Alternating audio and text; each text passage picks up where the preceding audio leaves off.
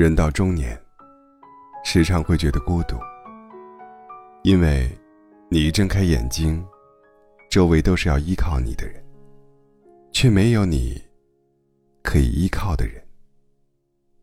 年少时，不懂愁苦滋味，不知柴米油盐，好像自己是世界中心，别的都不用在意。成年后。一边被家庭琐事纠缠，一边被工作事业困扰。生活工作，哪一个都不敢耽误。原来，这才是中年人生活的真相。世上本没有那么多感同身受，那些面对压力时的心力憔悴，夜深人静时的辗转难眠，总是要靠自己疗愈。正如杨绛所说的。无论什么时候，你都要相信，真正能治愈自己的，只有自己。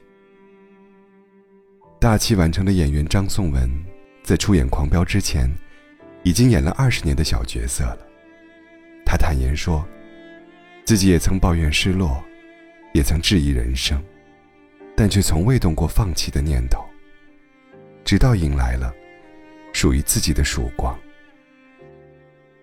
木心说：“生命是时时刻刻不知如何是好。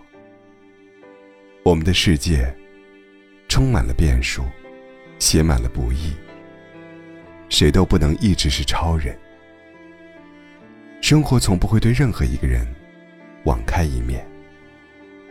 在那些痛苦、迷茫的日子里，别伤害自己，别怀疑自己。”这就是生活本来的样子，在情绪崩溃的边缘，别内耗，别自责，请包容自己的脆弱无力，再给自己一个温暖的拥抱吧。请你相信，身处低谷，往哪个方向走，都是上行。你要相信，困在当下，只要坚定信念，总有希望的。只要你好好的善待自己，专注眼前，世间的美好总会向你走来，幸福总会与你不期而遇的。